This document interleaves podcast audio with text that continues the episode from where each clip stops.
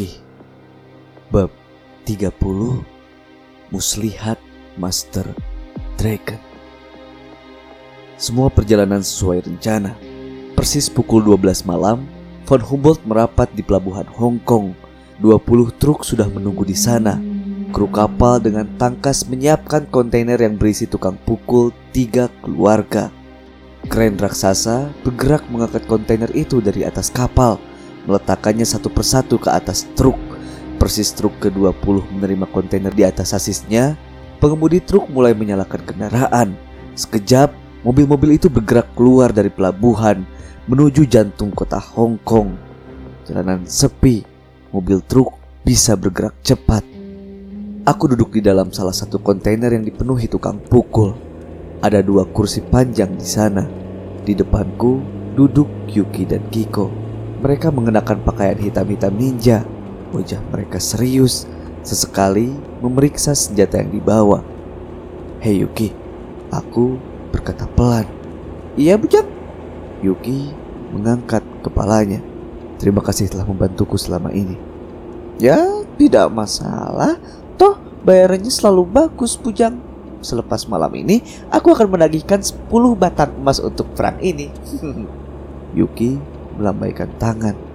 Aku tersenyum menatap si kembar.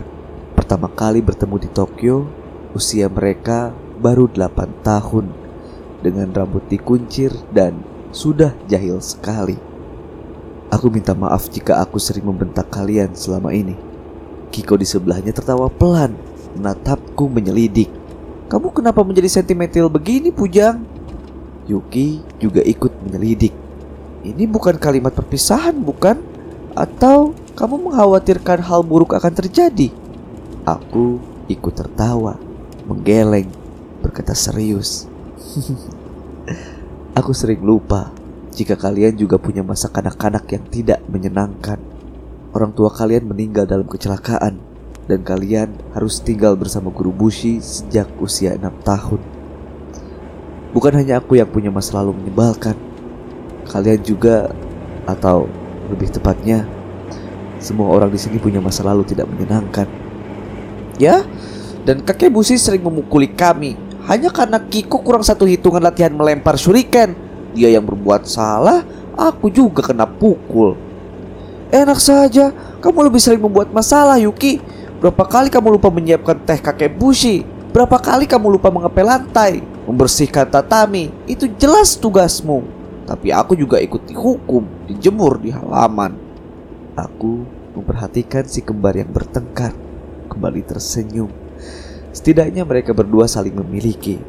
Mereka mungkin tetap menggampangkan banyak masalah, sering saling berteriak, bertengkar, mencari masalah, tapi mereka berdua saling menyayangi. Cek Bujang San. Suara panggilan terdengar di alat komunikasiku. Cek Akashi, Truk-truk akan melintasi wilayah blokade satu menit lagi. Akashi ada di truk paling depan. Dia duduk di samping pengemudi, memastikan rombongan bergerak sesuai rencana. Terus maju Akashi, informasikan ke kontainer lainnya. Siap, San. Aku segera berdiri bersiap-siap. Kami hampir sampai, disusul oleh Yuki dan Kiko serta tukang pukul di dalam kontainer. Sepuluh truk terdepan terus melesat melewati perempatan titik terluar, sementara 10 lainnya berbelok menuju titik-titik blokade. Dua kilometer lagi, kami akan tiba di Kongs Building. Wajah-wajah tegang terlihat. Deru napas semakin kencang. Tukang pukul menggenggam erat-erat senjata masing-masing. Cek Bujang San. Cek Akasi. Lima truk menuju titik belakang. Aku mengangguk. Kami telah tiba di titik kedua. Dari 10 truk tersisa, 5 terdepan berbelok ke perempatan dekat Kongs Building, mengambil jalan memutar, akan tiba di belakang gedung. Lima lainnya terus maju menuju pintu depan. Aku memegang pistolku. Malam ini aku akan bertarung dengan pistol. Cek san, lima truk telah tiba di pintu belakang. Aku mengangguk. Sudah tiba saatnya. Semua pasukan Serang! Persis kalimat itu kuucapkan dan didengar oleh Sergi, Akasi, White, Salonga, Brigadir, Letnan, serta ninja senior yang mengenakan alat komunikasi serentak semua berseru. Serang! Sepuluh truk kontainer menerobos pagar Kongs Building terus merangsek masuk ke halaman parkir. Empat di antaranya hingga menabrak dinding kaca lobi, baru berhenti persis di dalam lobi depan dan lobi belakang. Pintu kontainer terbuka lebar-lebar, ratusan tukang pukul berlompatan turun seperti air bah. Tukang pukul Master Dragon yang sejak truk masuk berseru-seru hendak mencegah, tidak menduga serangan itu datang. Suara tembakan meletus di mana-mana. Korban mulai berguguran. Ninja keluarga Yamaguchi berlarian cepat di depan menghunuskan katana. Di belakangnya disusul oleh tukang pukul keluarga Tong yang membawa pistol. Sementara tukang pukul Bratva dengan senjata modern, mereka menembaki dari jarak jauh siapa pun yang muncul dari balik tiang, anak tangga, ruangan atau lift. Cek Bujang San, Akashi berseru. kami telah maju naik ke lantai dua. Cek si babi hutan, Sergi yang berdiri di sebelahnya bertarung bersisian ikut bicara. mereka lemah sekali. Mudah saja menghabisi mereka. Sergi benar. Di front serangan depan, aku, White, Yuki dan Kiko juga bergerak dengan cepat. Ada puluhan tukang pukul Master Dragon yang berjaga di sana, tapi mereka bukan tandingan pasukanku. Cepat sekali mereka berguguran di ujung pedang ninja Yamaguchi atau tembakan akurat Bratva dari belakang. Dua tim penyerang mulai menaiki lantai demi lantai, membersihkan setiap lantai dari tukang pukul Master Dragon. Terdengar suara ledakan. Salah satu anggota Bratva melepaskan basoka. Enam tukang pukul Master Dragon di lantai dua yang menembaki kami dengan senjata mesin terpental. Terdengar lagi suara ledakan. Dinding gedung pun robek. Cek Bujang San, Akashi berseru. kami sudah berada di lantai tiga. Kecepatan penuh. Terus maju Akashi. Aku balas berseru sambil melepas dua tembakan. Dua tukang pukul Master Dragon yang bersembunyi di balik tiang tersungkur jatuh. White dan ex-marinir juga melepaskan tembakan bertubi-tubi, membuat apa pun yang ada di depan hancur lebur. Sementara Yuki dan Kiko melenting ke sana kemari, membantu di Yamaguchi. Setiap kali ada yang terdesak dalam pertarungan jarak dekat, Yuki dan Kiko akan merangsek maju, membantu. Ini mudah, Bujang! White berseru di sebelahku. Aku menelan ludah. Ini sebenarnya terlalu mudah. Kami terlalu cepat menaiki lantai demi lantai Kongs Building. Bahkan di Grand Sabon Makau, pertahanannya lebih sulit ditembus. Tukang pukul yang kami hadapi memang banyak, tapi seperti amatiran, seperti baru belajar menembak atau belajar duel jarak dekat beberapa hari. Cek Bujang San, kami sudah di lantai empat. Kalian di mana? Frodopa juga sedang di lantai 4 Akashi. White yang menjawab. Aku menembak dua kali lagi beruntun menghabisi tukang pukul Master Dragon yang kesekian kalinya. Tubuh-tubuh bergelimpangan setiap kali kami maju. Ini mulai terasa ganjil. Aku mengusap wajah, diam sejenak, menatap sekitar. Ada sesuatu yang tidak aku mengerti. Boleh jadi karena Master Dragon sakit bujang. Mereka kehilangan semangat bertempur. Markas besar ini tidak sehebat yang terdengar. White di sebelahku berseru. Dia tahu ekspresi wajahku. Aku menggeleng. Aku tidak sepakat dengan analisis White. Tauki besar dulu juga sakit, tapi pertahanan markas besar keluarga Tong tetap sangat kuat. Ada sesuatu yang sedang direncanakan Master Dragon, tapi aku belum tahu apa itu. Bajingan itu sangat licik. Dia tidak akan menyerahkan markas besarnya begitu saja. Cek Bujang San, kami sudah ada di lantai lima. Akashi melapor. Dua front serangan tinggal satu lantai dari lantai aula besar kediaman Master Dragon. Ada puluhan tukang pukul yang berusaha mempertahankan lantai lima, mencegah serangan, tapi mereka segera berguguran disapu habis. Akhirnya, pintu menuju lantai enam terlihat. Ninja Yamaguchi maju lebih dulu. Mereka mendorong pintu itu lantas merangsek masuk, disusul oleh tukang pukul keluarga Tong dan tukang pukul Bratva. Dari pintu belakang juga masuk rombongan Akashi, Sergi dan Salonga. Kami telah tiba di aula lantai 6, tempat kediaman Master Dragon. Pasukanku berseru semangat, menyerbu. Mereka tidak sabaran lagi menghabisi Master Dragon. Tapi gerakan mereka terhenti, menatap sekitar, termangu. Aku juga menatap sekitar. Aula besar itu kosong, hanya menyisakan patung-patung naga di sisi-sisinya. Apa yang terjadi? White berseru. Aku menggeleng. Apakah Master Dragon sudah melarikan diri? Sergi dan Akashi melangkah mendekatiku. di tengah aula dari front belakang. Seluruh pasukan mereka juga sudah berada di dalam aula besar, menatap bingung sekitar. Ke mana si kaki sialan itu? Akashi berseru gusar. Dia jelas marah menemukan aula itu kosong. Dia ingin sekali membalaskan kematian Sakura.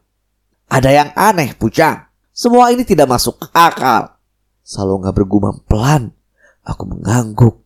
Akhirnya ada yang merasakan hal sama. Persis anggukanku selesai, lantai aula tidak jauh dari tempat kami berdiri merekah. Sesuatu muncul dari lubang yang terbuka, terus naik ke permukaan lantai. Hebat sekali. Harus kuakui, itu cara muncul yang luar biasa berani dan penuh gaya. Lihatlah, Master Dragon berdiri gagah di sana, rambutnya memutih, terurai hingga ke bahu. Dia mengenakan jubah putih dengan sulaman benang emas yang membentuk gambar naga, simbol keluarganya. Master Dragon terkekeh.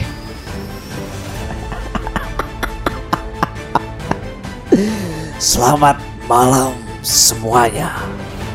Akashi menghunuskan pedangnya, lari menyerang. Dia tidak sabaran lagi. Terlambat dari atap aula Entah siapa yang menggerakkannya, sebuah drone kecil seperti lebah terbang ke arah Akashi.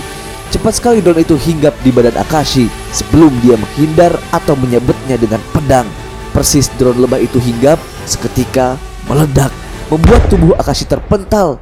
Itu bukan ledakan yang besar, tapi itu ledakan yang sangat presisi, menghancurkan kepala Akashi. Dia tewas seketika. Pedang berkelontangan jatuh di lantai, juga telepon satelit yang dipegang Akashi. Akashi! Yuki dan Kiko berseru panik. Juga ninja-ninja Yamaguchi lainnya ikut berseru. Mereka berusaha membantu Akashi, tapi percuma. Tidak ada lagi yang bisa dilakukan. Kepala tukang pukul keluarga Yamaguchi telah tewas oleh bom. Dan sebelum keterkejutan kami hilang, dari atap aula terbang turun ratusan drone lembah yang sama, mengambang di langit-langit aula sayapnya berdesing. Aku menelan ludah, tahu apa yang terjadi. Yuri si pembuat bom. Ini semua adalah mahakaryanya. Dia yang menciptakan ratusan drone lembah pembawa bom maut ini. Astaga, kami yang mengira telah mengepung habis markas ini sekarang berada dalam situasi genting sekali. Di atas kepala kami terbang lebah-lebah pembunuh. Master Dragon di depan sana terkekeh lagi. Selamat malam si babi hutan. Dia sekali lagi menyapa. Apa yang harus kita lakukan, Bujang? White berbisik sambil menatap jerih lebah-lebah di atas kepala kami. Belum genap kalimat White, belum sempat aku menjawab sapa Master Dragon. Dari belakang Master Dragon, pintu-pintu terbuka. Itu ternyata bukan hanya tembok, melainkan juga pintu rahasia. Dari sana keluar 40 tukang pukul keluarga Master Dragon. Aku tahu rombongan apa yang baru saja bergabung. Itu adalah 40 pendekar naga. Aula besar itu disesaki oleh semakin banyak orang saling berhadapan. Kalian benar-benar tertipu si babi hutan. Master Dragon berkata dingin, menatapku tajam dari tempatnya berdiri. Aku sengaja membiarkan kalian menguasai Beijing, Macau, Meksiko, Aku mengorbankan Tuan Muda Lin, El Pacho, dan kepala keluarga Beijing. Mereka tewas, tidak masalah. Mereka memang tidak berguna. Kalian merasa jumawa sekali berhasil mengalahkannya, bukan? Padahal itu hanya tipuan. Aku sengaja menunggu kalian datang ke Hong Kong Aku membiarkan kalian melewati lantai demi lantai untuk tiba di sini dengan mudah. Tukang pukul yang kalian bunuh barusan hanya amatiran. Baru direkrut satu atau dua minggu lalu. Mudah saja memang mengalahkannya. Ke mana 2000 tukang pukul asli keluarga Dragon? Tidak di sini si babi hutan. Aku hanya menyisakan 40 pendekar naga yang terbaik yang sekarang ada di belakangku. Tapi ribuan tukang pukul asliku yang lainnya ada di mana? Mereka persis sedang menyerang markas besar kalian. Kasihan sekali. Kalian tidak menyadarinya. Malam ini, akulah yang sedang menghabisi kalian. Master Dragon tertawa panjang. Apa maksud Master Dragon? Telepon satelitku mendadak berbunyi. Togar, silakan diangkat si babi hutan. Itu sepertinya kabar penting. Master Dragon melambaikan tangan. Wajahnya menatap licik. Aku menatapnya. Toge besar. Togar berseru di seberang sana. Suara dentuman, tembakan dan pedang beradu terdengar di latarnya. Bicara Togar, ada apa? Aku balas berseru. Ada yang menyerang markas besar keluarga Tong Toge besar. Jumlah mereka tidak kurang 500 orang. Mereka mereka mengenakan simbol keluarga Dragon. Seluruh markas telah terkepung. Payung, letnan, dan tukang pukul kita bertahan habis-habisan. Aku tidak tahu dari mana orang-orang ini datang. Astaga, aku menoleh ke Master Dragon. Well, beritanya telah sampai. Bagaimana dengan Moskow? Sergi di sebelahku juga menerima telepon. Dia bergegas menyerahkan telepon kepadaku. Bujang, apakah pasukanmu baik-baik saja? Suara Otets terdengar di sana. Aku menelan ludah. Pabrik Tulska diserang setidaknya 800 orang-orang bersenjata. Bajingan ini sepertinya orang-orang Master Dragon. Apakah? Apakah dia sudah baik-baik saja, Bujang? Aku tetap diam. Tepatnya tidak tahu harus menjawab apa. Master Dragon telah menipu kita, Bujang. Dia jelas merencanakan agar kita menyerangnya, mengirim pasukan ke Hong Kong. Di saat yang bersamaan, saat pertahanan kita terbuka, dia diam-diam justru mengirim pasukan menyerang markas kita. Itulah yang terjadi. Suara dentuman terdengar di belakang sana. Rentetan senjata mesin. Aku akan mempertahankan markasku habis-habisan, Bujang. Mereka akan tahu seberapa hebat pabrik Tulsky. Jangan khawatirkan Bratva, pastikan saja kalian hati-hati. Telepon Otets terputus, menyusul suara dentuman keras di belakangnya. Dan Tokyo sepertinya juga sudah menelepon. Master Dragon tertawa. Telepon satelit milik Akashi yang tergeletak di lantai berbunyi. Yuki mengambilnya, menyerahkannya kepadaku. Itu telepon Hiro Yamaguchi. Putus-putus, dia menelpon sambil bertarung. Suara denting pedang terdengar amat dekat, juga dengus napas. ratusan orang tak dikenal menyerang markas Yamaguchi. Kami, kami tidak tahu bisa bertahan hingga kapan. Awas! Suara ledakan terdengar, telepon dari Hiro terputus. Master Dragon terkekeh. kalian naif sekali si babi hutan. Apakah kalian percaya aku sakit? Well, aku sehat sekali. Shiro Yamaguchi memang sengaja mengirimkan berita aku sakit. Kenapa? Karena dia memang tidak pernah suka dengan kakak tirinya, Hiro Yamaguchi. Setelah aku menghabisi kakaknya, dia akan menjadi bonekaku di Tokyo. Sementara Bratva dan keluarga Tong tidak akan ada yang bersisa. Markas kalian akan hancur lebur dalam hitungan menit. Dan bendera keluarga Dragon akan berdiri di sana. Aku menggeram, menggepalkan jemari. Apa yang harus kita lakukan, Bujang? White berbisik. Kita serang dia, Bujang. Yuki mendesis. Saudara kembarnya mengangguk. Aku menggeleng. Tidak bisa, tidak semudah itu. Kapan pun Don berbentuk lembah di atas kepala kami bisa hinggap dan menghabisi seluruh pasukan. Juga 40 pendekar naga yang menjaga Master Dragon, mereka adalah tukang pukul terbaik yang pernah ada. Mengalahkan satu saja tidak mudah. Aku tahu reputasi tentang 40 pendekar naga ini. Dilatih langsung di kuil-kuil kungfu ternama pedalaman Cina. Menyerahlah, Bujang. Maka aku akan menghabisi kalian dengan cepat dan terhormat. 40 pendekar naga akan mengeksekusi kalian satu persatu tanpa rasa sakit. Tapi jika kalian memutuskan bertarung, Don pembunuh Yuri akan hinggap.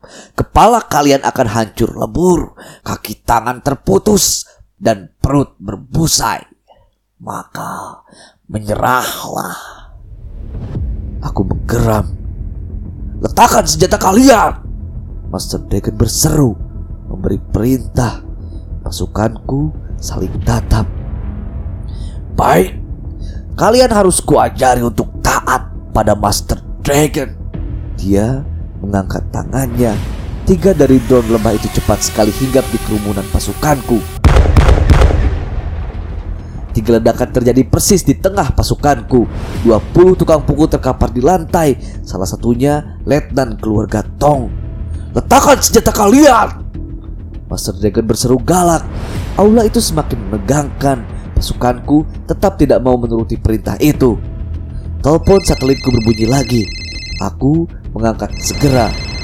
Oke besar, pertahanan kita telah berhasil ditembus. Togar melapor. Suara pedang beradu terdengar kencang. Hingar-bingar situasi. Ratusan tukang pukul Master Dragon telah menyerbu ke dalam rumah. Markas besar akan jatuh di tangan lawan. Aku, aku akan bertahan hingga tenaga terakhir tahu kayak besar.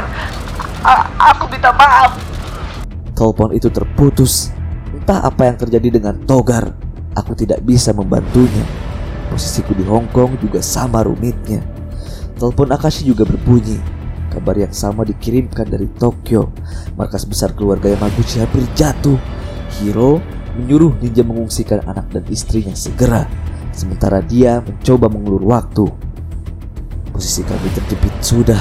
Bila kami menyerang, akan mati sia-sia. Menyerah juga akan berakhir sama. Apakah masih ada keajaiban yang tersisa? Salonga di sebelahku menggenggam erat pistolnya. Aku tahu maksudnya. Dia memilih mati dengan menyerang. Juga Yuki dan Kiko. Mereka tersenyum kepadaku, memberi semangat. White juga menggenggam senjatanya lebih erat, mengangguk. Perintahkan kami sebagai hutan. Sergi berkata mantap di sebelahku. Perintahkan kami, bahkan jika itu harus menjemput kematian bersama. Aku mengangguk.